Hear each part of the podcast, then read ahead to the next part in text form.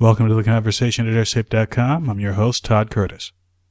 On October 31st, 2014, Spaceship Two, a vehicle designed by Scaled Composites for use in commercial suborbital space flights, crashed during a test flight north of Mojave, California. One of the two crew members on board was killed. The NTSB launched a major investigation into the accident later that day, and on November 1st conducted two media briefings about the accident. What follows is my summary of those two briefings, as well as the full content of each briefing. While the NTSB had previously participated in the accident investigations involving Space Shuttles Challenger and Columbia, this is the first time they had taken the lead in the investigation of a crewed space launch vehicle. The NTSB team consists of about 13 to 15 investigators, including specialists in areas such as structures, systems, engines, vehicle performance, and operations parties to the investigation are the FAA, Scaled Composites, and Virgin Galactic. The vehicle was flying in a southwesterly direction, and the wreckage field was about five miles long, oriented from the northeast to the southwest.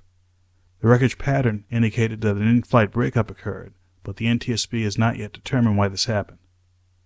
The left and right tail booms were near the beginning of the wreckage trail, followed by the fuselage, fuel and oxidizer tanks, the cockpit, and the rocket engine. There were a total of three tanks in the vehicle a fuel tank, an oxidizer tank, and a methane tank.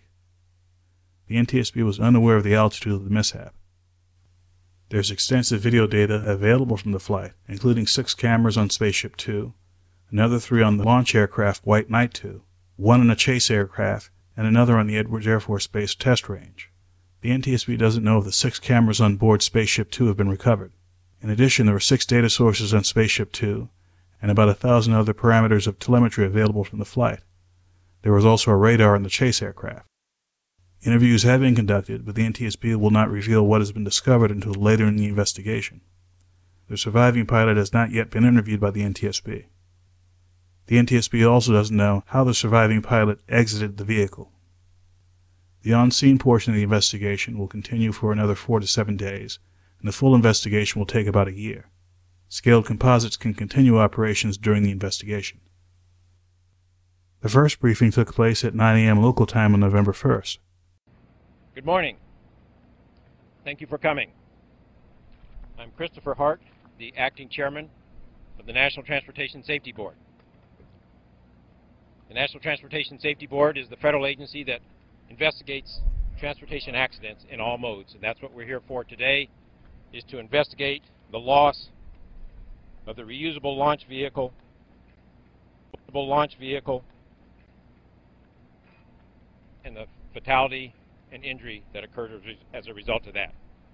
I would like to start by extending my condolences to the loved ones, to, to those who lost the loved one, the pilot, and to make best wishes for a speedy recovery for the other crew member. I would also like to thank Sheriff Donnie Youngblood for protecting the site through the night, missing Halloween with their children, protecting the site.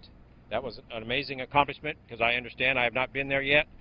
I understand it's a large area and, and he has protected it. So thank you, Sheriff Youngblood, for doing that. Our team from the NTSB just arrived this morning, so we will begin the investigation today.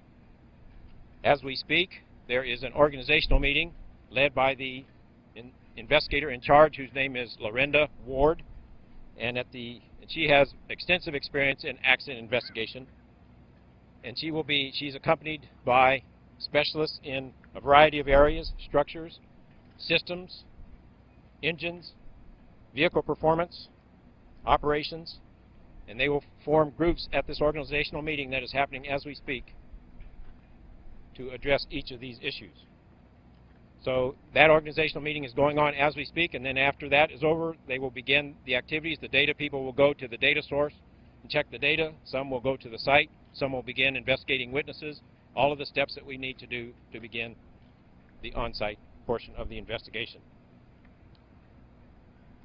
I intend to have a press conference later today after the people have started the investigative process to reveal what we have learned thus far and I will intend to do that regularly to, to keep everyone apprised of the information that we have gleaned in our investigative process.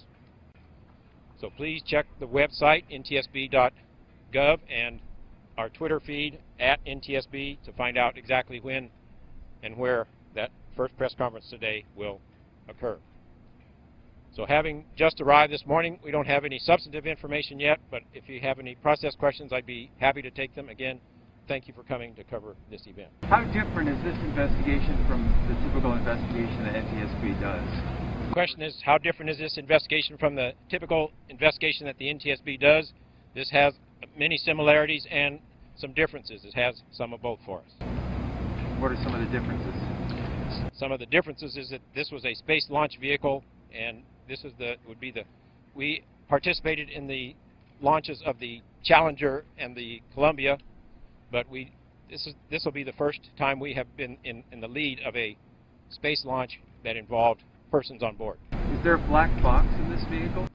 The question is, is there a black box in this vehicle? I'm not sure the answer to that yet. I, I we'll find that out probably today.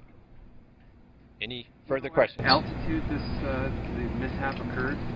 The question was the altitude of the mishap. I don't know that kind of information yet. We will find that out very quickly because this was a this test this was a test flight, and test flights are typically very well documented in terms of data, and we may get some video feed. We, we may have lots of evidence that will help us with the investigative process, and we, we appreciate that. That will make our job simpler and make us able to find out not only what happened, but also, more importantly, why it happened so we can make recommendations to try to prevent it from happening again. Do you know if you have any telemetry from the ground? Um, have they mentioned they had a control center or something of that sort that could be helpful to you? The question is, do we have any telemetry? And we will find that out today. Do not know the answer to that yet. One more question, and then we need to move on. How big is your team? How big is our team? I believe we have somewhere between 13 and 15 investigators. Is that a standard size for?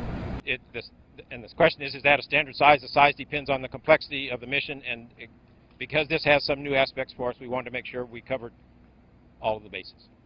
Thank you very much for coming. We will have our press conference this afternoon. Thank you. The second briefing of the day took place at 8 p.m. local time on November 1st. Good evening. You'll be briefed by NTSB Acting Chairman Christopher A. Hart, H-A-R-T.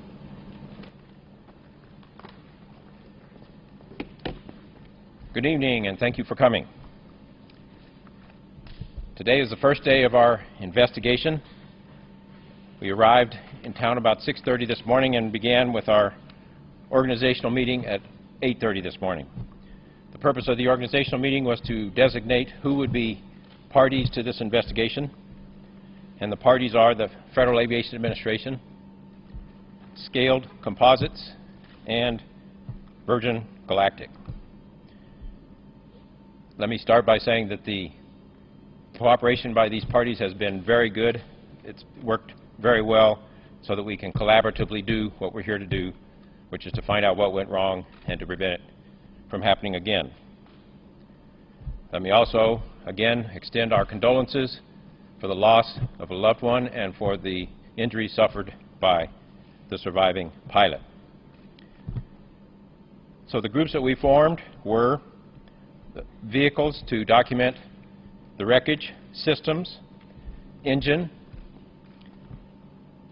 vehicle performance, data, and operations. So let me briefly describe what each of the groups did. They began investigating today so today was their first full day of investigation, starting with the vehicle group. The wreckage is located on a large area or oriented northeast to southwest, about five miles from end to end. And when the wreckage is dispersed like that, that indicates the likelihood of in-flight breakup. So the documentation of the wreckage is important in order to determine by finding where the pieces are in order to determine when and how the breakup occurred, and helping with that documentation was the Federal Bureau of Investigation from Los Angeles and from Sacramento. So thanks to the FBI for helping with that, with documenting that wreckage, again, to help us with the investigation. Our cooperation has been, has been excellent. Let me also, as I indicated earlier today, thank the Kern County Sheriff Donnie Youngblood for all that they have done as first responders to, first of all, be first responders by rescuing the, the downed but surviving pilot, and hence- from that point on, by protecting the site and by ushering us to help us, ushering us around to help us do our investigation. The systems and data groups work together, and they have extensive data to work from to help us investigate this accident. Because it was a test flight, it was heavily documented in ways that we don't usually see with normal accidents. We know of six cameras on the vehicle itself, six non-volatile sources of information on the vehicle itself, three cameras on the mothership, the White Knight, telemetry with over a thousand parameters that gives us extensive information. There was a range camera at Edwards Air Force Base that we'll be using that had visual contact with the aircraft. There was the chase aircraft that had video images and radar. So there were quite a few sources that we have that aren't normally available to us on accident investigations that we're going to be able to use to determine what caused this accident. In the operations arena, we conducted, we began conducting interviews. I'm not going to go over what we have discerned on the interviews yet because we don't like to reveal what we have found on interviews for fear that it might affect what subsequent interviews bring forth. The engine group found the tanks of the engines, the fuel tanks and the, and the oxidizer tanks. And let me go back to the arrangement of the northeast to southwest arrangement of the, of the, of the uh, debris. On, on the far northeast was the left and right tail booms. Next to that, the next item along that line was the, was the fuselage along with the oxidizer tank and the fuel tank. Next was pieces of the cockpit, and then finally was the engine itself, the rocket engine itself. So the engine group has looked at the fuselage with the tanks, with the fuel and oxidizer tanks, and also methane tanks, has not yet looked at the engine itself. We have begun removing parts from the de- debris field, again, thanks to the FBI helping us document so that we can remove the parts, and that enables two things. One is reduced protection from the Kern County Sheriff Department, which is uh, dedicating extensive resources to protecting all of these sites that are far removed from each other. And number two is it enables a return to normal in general. For example, we know that a railroad has not been able to move through, and we have cleared the debris from the track so that so that that can happen again.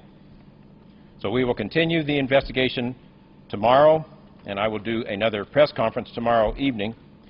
And again, because this is the first day, I don't have a lot of information to tell, but that's what we have so far. Uh, and at this point, I'd be happy to take any questions that you might have. Have you interviewed the surviving pilot? The question is, have we interviewed the surviving pilot? We have not, because the surviving pilot is not medically, it's, it's, not- the doctors do not recommend that we do an interview at this stage. We are, so we are in contact with the surviving pilot's wife, and we don't want to interview that pilot before the pilot is ready.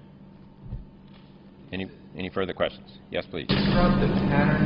Does it go from northeast to southwest? The? The, the, the question is, the, describe the pattern that the aircraft was flying in a southwesterly direction, and the debris pattern starts northeast.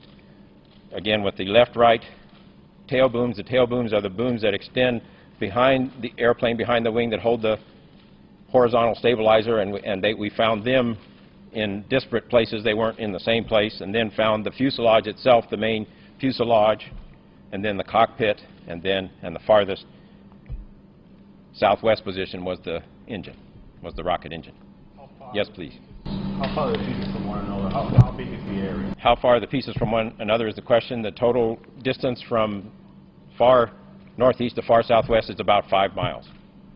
And that's, that means between the disparate sites that complicate our task as investigators because we have to go to those sites, plus the extensive amount of, of data, that's, that's why we have our work cut out for us because, and I'm not complaining, that's actually a good thing that we have that much data because it's going to help us, again, do what we're here to do, which is to find out what went wrong and figure out what to do, make recommendations to prevent it from happening again.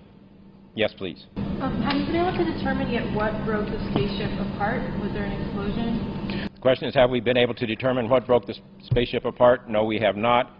As I say, when the field, the debris, debris field spans that large an area, then we know there was an in-flight separation. If it had crashed together, then all the pieces would be close to each other. But that spread of the data of the debris field tells us that it was an in-flight separation. And of course, the question then is, why did that happen? So that's what we are exploring. That's what our investigators are examining. Yes, please. Are there any early observations or findings that you've made that could affect the short-term future of this space program? The question is, are there any findings that we've made that could affect the short-term future of this program? We are here to investigate this accident. While we are investigating, there is nothing that stops this operator from continuing flying and doing what this operator wants to do. If we find anything in the course of this investigation that warrants immediate attention, we would, rather than waiting for the completion of our report, we would put out immediate recommendations, as we have frequently done. So, so in terms of the short-term future, that would be completely up to the operator, would not be affected by what we do. We intend to find out what caused this accident and make recommendations to prevent it from happening again. Do you have any idea Yes, please. How long an investigation like this might last, a case? The, the question is, do we have any idea how long this investigation might last? The on-scene part, I would estimate probably four to seven days, and then we go off-scene and, and continue the factual collection off-scene in, in various places where we need to go to collect that evidence, and then the factual portion of the, of the, of the investigation stops and the analysis begins. We do the analysis by ourselves. The total time, total time elapsed in that process will be probably about 12 months or so. But again, as I say, this does not stop the operator from operating, and if we find something that's, that needs immediate attention, then we will put out immediate recommendations rather than awaiting the completion of the report to do that. Question Yes, please. Question about the onboard cameras, have they all been recovered? I'm sorry, I don't know the answer to that. I'm, I know that we have identified the presence of six. Whether they have been recovered or not, I'm afraid I do not know at this time. Yes, please. So I know one pilot was able to eject and the other wasn't. Do you know why he was not able to? The question is, one pilot was able to eject and the other wasn't. We are not sure that one was able to eject. We know that one was out of the airplane. We don't know how that pilot got out of the airplane. Uh, we know that there was a, paragraph, a parachute that was found that where that pilot was. We know that the other parachute was found undeployed. Why one was found out of the airplane and the other one was not, we do not yet know. Yes, please. Sorry, can you tell us anything about how that system works about the parachute? How is that supposed to deploy? I'm, the question is, how does the parachute system deploy? And I'm afraid I don't have, I don't know the answer to that at this point. Can you, Yes, please. can you tell us how many fuel tanks you found and what the nature is? You mentioned methane, oxidizer, what, what else? Okay, the question is, how many fuel tanks did we find? There are two fuel tanks. One is uh, a fuel, the, the acronym for which I don't remember. The other one is nitrous oxide, and the, I, I mean, the other one is methane, and then the oxidizer is nitrous oxide. So there were three, three tanks, yes. Two, okay, one more question. I'm going to say two, but one more question. That, yes. Pardon, what was the role the FBI played? The FBI has been very helpful to us in documenting the scene so that we can, can know where all the parts were so that we will be free to remove the parts and not, and- not, and, remo- and return the community to normal. Thank you again for this press conference. Please look at our Twitter feed at NTSB or our website to see what time our press conference will be tomorrow. Thank you very much. For more information on this accident, please visit space.airsafe.com. Thanks for listening, and we'll see you next time.